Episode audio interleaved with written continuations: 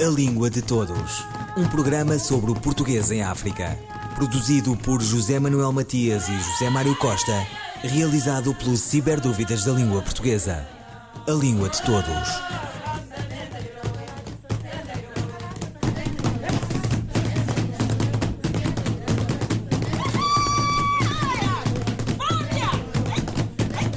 Inumeráveis são as formas de comunicar, verbais e não verbais. Quando o meio é o idioma e os assuntos, os muitos, o desafio torna-se mais complexo e não deixa de haver o recurso a um conjunto de instrumentos. É disso que nos fala Sandra Duarte Tavares a propósito do seu livro Comunicar com Sucesso. É verdadeiramente importante nós sabermos comunicar uns com os outros, uma vez que se pensarmos uh, sobre o conceito de comunicação, comunicação é muito mais do que informação. Na informação, se nós tivermos os, os dois elementos, o emissor e o receptor, uh, ou, o locutor e o interlocutor, na informação, o emissor ou locutor simplesmente transmite uma mensagem ao receptor sem se preocupar em ter um retorno, em ter um, permitam-me o estrangeirismo, em ter um feedback. Na comunicação é diferente. Na comunicação, nós temos sempre um relacionamento, um dar e receber partilhamos uma mensagem com o interlocutor, com o nosso receptor, mas na verdade esperamos que esse receptor e esse interlocutor nos dê algo. Uh, nos dê um feedback, não é? Uh, ou um comentário, ou um parecer, ou algo mais. Portanto, é muito importante uh, para que tenhamos sucesso na nossa vida pessoal e profissional, muito importante a comunicação Porquê? Porque devemos conseguir passar essa tal mensagem de forma clara, porque a comunicação é tudo acerca, é acerca, aliás, a comunicação é acerca do que o interlocutor compreende da mensagem, não é acerca do que se diz, mas acerca do que o interlocutor, do que o receptor compreende. Portanto, comunicamos, devemos comunicar com clareza, com rigor com empatia com o nosso receptor para que possamos ter o tal êxito e o tal sucesso a nível pessoal e profissional. E é nesse sentido que aparece este livro, Comunicar com Sucesso, um livro com dicas, com dicas úteis. Para já, que dicas são essas? Como é que este livro pode ajudar uh, as pessoas a comunicarem bem? Este livro, Comunicar com Sucesso, é na verdade o meu 11 primeiro livro o meu terceiro a solo, tenho oito livros em coautoria e este é o meu terceiro a solo. A grande diferença e o valor, a grande diferença entre este projeto editorial e os meus anteriores, e na verdade é a grande mais-valia que ele traz, é a dimensão emocional da comunicação. Ou seja, em todo o meu trabalho anterior, o meu foco era o rigor da língua, o bom uso da língua, que está como é óbvio, expresso uh, no primeiro capítulo deste livro, comunique com rigor para que possamos projetar uma imagem credível ao nosso público, à audiência, ao nosso leitor, ao nosso interlocutor. Mas a grande novidade e as, uh, as dicas essenciais são acerca da empatia que nós temos, se queremos a tal ligação emocional, se queremos um bom relacionamento com o nosso interlocutor, deve haver, do meu ponto de vista, uma ligação emocional com o interlocutor. E as dicas que eu partilho aqui com os, com os, com os, os meus leitores Uh, são precisamente dicas nesse sentido. Dou um exemplo: tratar o nosso interlocutor pelo nome. Quando uh, eu recebo um e-mail uh, cuja saudação é apenas boa tarde, cara cliente, boa tarde. provavelmente eu não vou abrir esse e-mail, mas se o e-mail começa com a saudação Boa tarde, Sandra Duarte Tavares. Um, ou estimada ou cara Sandra Duarte Tavares. É o poder do nosso nome. Imediatamente eu abro aquele e-mail, eu tenho interesse em saber que mensagem é que me estão a É para mim é porque é para mim. Essa é uma das dicas que eu partilho neste livro. O, no, o nome, o nome do nosso interlocutor é um, um aspecto muitíssimo importante para que possamos criar uma ligação emocional e se falamos de comunicação com sucesso, este, este é o, para mim, é o gatilho da comunicação com êxito. Além dessa empatia, uh, que outras dicas estão aqui incluídas neste livro? Que outras dicas eu partilho com o meu leitor neste comunicar com sucesso? Um, quando nós sabemos que na comunicação nós temos dois grandes tipos de, mensagem, de mensagens, mensagens uh, mais persuasivas quando queremos influenciar o nosso interlocutor e mensagens mais sensíveis em gestão de conflito, porque na verdade há situações em que temos de gerir a diversidade e gerir conflito. E eu partilho dicas muito especiais nesse sentido para um tipo de mensagem menos positiva, mais sensível as, as, as dicas uh, que eu partilho com os, nosso, com os meus leitores são as seguintes. Nós sabemos que hum, as palavras são a matéria-prima da comunicação. E nós temos palavras na nossa língua que têm uma carga afetiva positiva, confiança, amizade, compromisso, satisfação, alegria, felicidade. São palavras que têm uma carga boa, uma carga afetiva positiva. E temos outras palavras que têm uma carga afetiva neutra, são isentas de afetividade. Por exemplo, hum, caneta, bloco, livro, situação, questão, episódio, são palavras neutras. E finalmente nós temos na comunicação palavras que têm uma carga afetiva negativa. Problema, tragédia, crise, adversidade, calamidade, morte, doença. Na gestão de conflito, uma das principais dicas que eu partilho com os meus leitores é.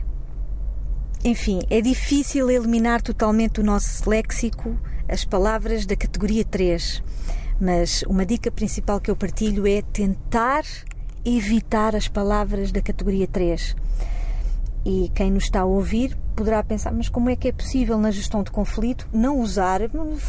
É a segunda queixa que apresento, queixa, palavra da categoria 3, palavra negativa. Como é que eu posso gerir um conflito não usando as palavras de carga afetiva negativa? É possível. Se neutralizarmos o ódio e a ira que estão subjacentes às palavras da categoria 3, as palavras negativas, é possível, se bem se recordam, a situação, as palavras que eu referi há pouco, situação, questão, é, ocorrência, são palavras neutras que são poderosas na gestão de conflito. E essa, para mim, é uma das. É, o capítulo em que eu falo de comunicação assertiva na gestão de conflito, salvo erro, é o capítulo 5 as cinco dicas que eu partilho nesse, nesse capítulo uh, prendem-se precisamente com o uso ou de palavras positivas num tipo de comunicação mais persuasiva ou o uso Uh, o, uso, o uso inteligente e sábio das palavras de caráter de cariz neutro na gestão de conflito. Para quê? Para que possamos gerir um conflito sempre de forma positiva. Portanto, se me perguntarem de todas as dicas, qual é aquela que eu considero uh, a principal? É o uso inteligente, a escolha sábia e o uso inteligente das palavras na nossa comunicação, principalmente quando a comunicação é, men é menos positiva, neutralizarmos o ódio e a ira das palavras negativas, tentando enfim, nunca usá-las é difícil, eu sei, mas tentar evitar o uso de palavras negativas em gestão de conflito. Sandra Duarte Tavares, sobre o seu mais recente livro, Comunicar com Sucesso.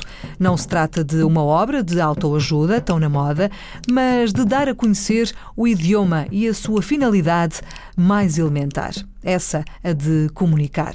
Sandra Duarte Tavares. De acordo com os especialistas, um, comunicar em público é, a seguir à morte, um dos maiores receios uh, das pessoas, mesmo uh, dos oradores, uh, dos comunicadores, de, dos professores, dos políticos, pessoas que habitualmente falam em público, mesmo para essas pessoas que habitualmente falam em público é normal haver aquele receio, aquela ansiedade, aquele medo. Qual é o meu conselho, aliás, quais são as dicas que eu partilho nesse, nesse domínio da comunicação em público? Em primeiro lugar, a preparação. A preparação é extremamente importante. Porquê? Porque nos traz a segurança e confiança para que possamos enfrentar a audiência e o público que estará à nossa frente. Preparação como? Em primeiro lugar, a conhecer e dominar o tema, o assunto sobre o qual vamos falar. Se não sabemos bem, temos de fazer investigação e temos de, nos, temos de preparar bem esse tema. Portanto, domínio do tema é fundamental. Em segundo lugar, conhecer muito bem a audiência que nos vai ouvir. nomeadamente as suas necessidades, os seus interesses, as suas preferências, até, porque quanto melhor conhecermos o público, melhor será o nosso desempenho. Não é?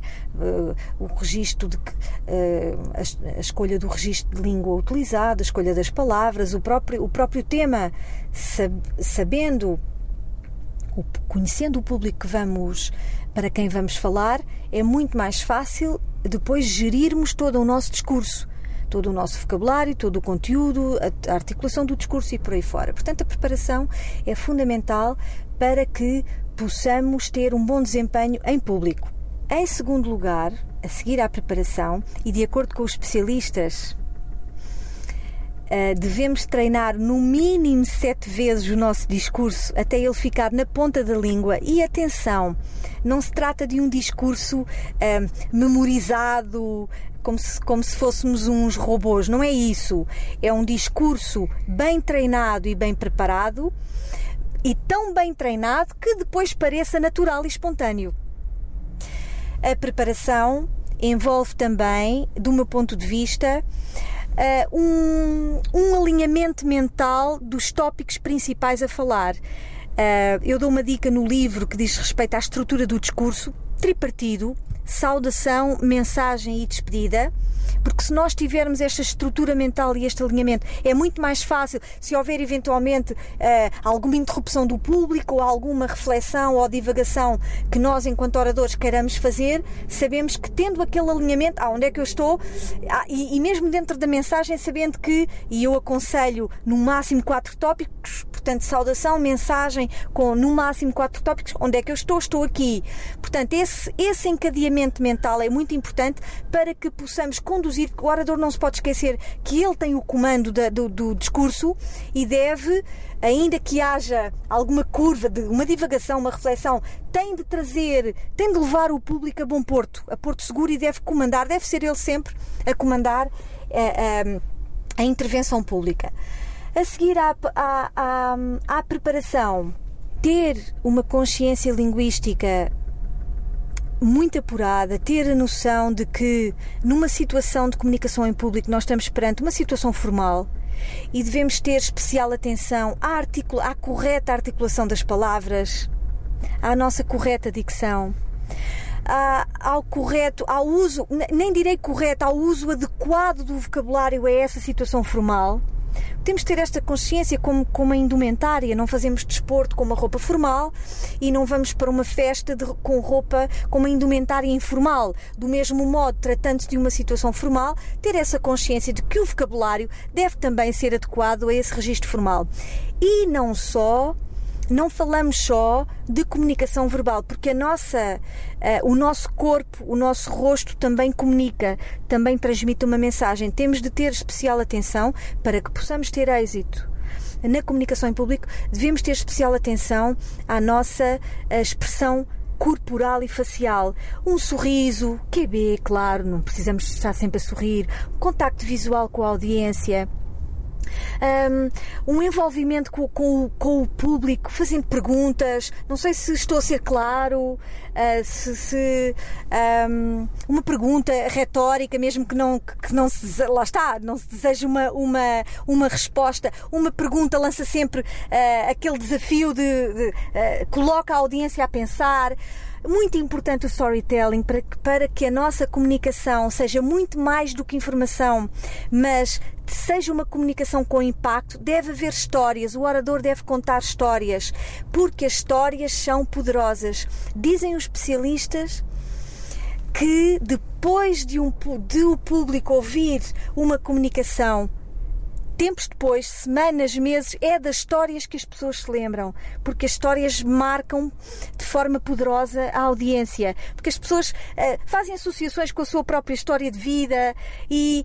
na verdade, uma comunicação pública de sucesso é muito mais do que informação. Portanto, sintetizando uma boa preparação, conhecer a nossa audiência o melhor que nós pudermos e ter atenção não só à comunicação verbal, mas também à comunicação não verbal e, claro, também à nossa imagem, porque a nossa imagem também transmite uma mensagem. Sandra Duarte Tavares sobre o mais recente livro Comunicar com Sucesso.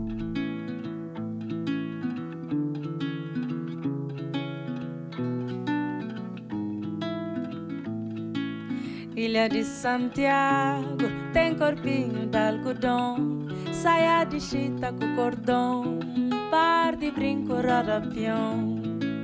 Ilha de Santiago tem corpinho de algodão, saia de chita com cordão, par de brinco roda-peão. Na ilha de Santiago tem mano e tem cacá, nha nasce a com Zezé, no Raul lá de fundo do beira da barca. Na ilha de Santiago tem mano e tem cacá, nha nasce a com Zezé, no Raul lá de fundo do beira da barca. Ilha de Santiago tem corpinho de algodão, saia de chita com cordão, um par de brinco roda-peão. Ilha de Santiago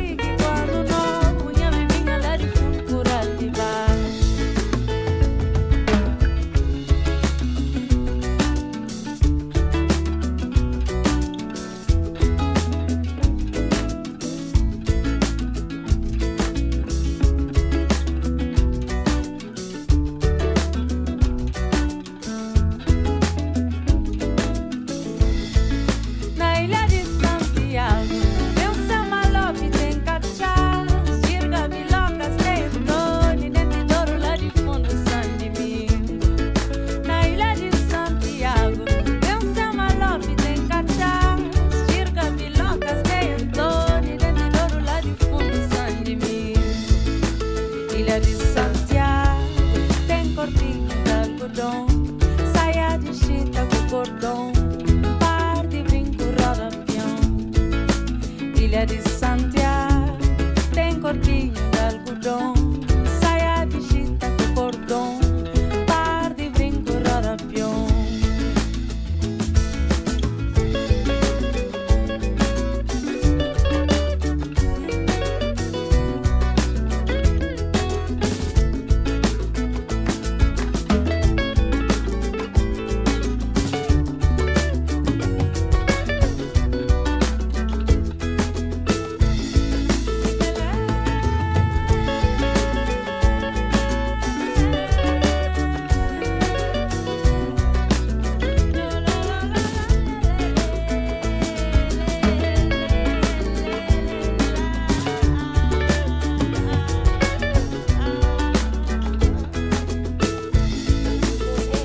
de Santiago, Mayra Andrade.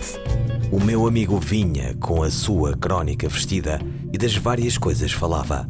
Lélia Dora.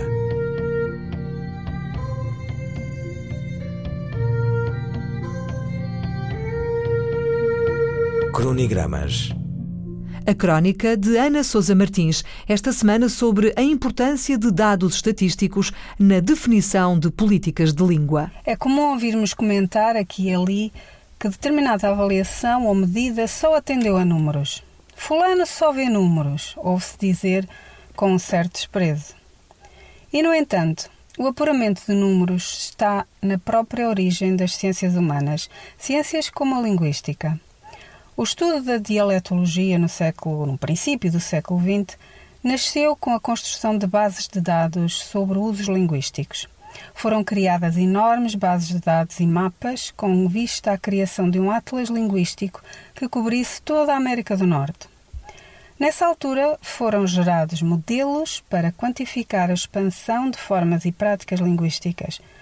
Numa primeira fase, foram enviados numerosas equipas de técnicos para o terreno e depois foram enviados milhares de inquéritos. Hoje, naturalmente, o levantamento e tratamento de dados está muito facilitado.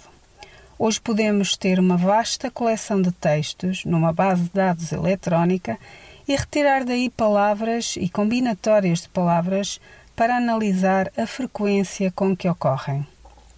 A linguística computacional veio facilitar enormemente o desenvolvimento de bases de dados capazes de dar uma sólida fundamentação matemática para o estudo da linguagem. A computarização trouxe aos estudos linguísticos um elevado grau de rigor na quantificação e medição de um dado fenómeno para só a partir daí se procurarem generalizações, regras e princípios. Claro que isto é válido não só para a linguística, mas para todas as ciências humanas e, em particular, para uma área muito influente, que é o jornalismo e estudos em comunicação. Aqui, a competência e o hábito de análise estatística é fundamental. Se assim não for, o que resta são intuições, sugestões, avaliações do mundo através de experiências pontuais e não representativas da realidade.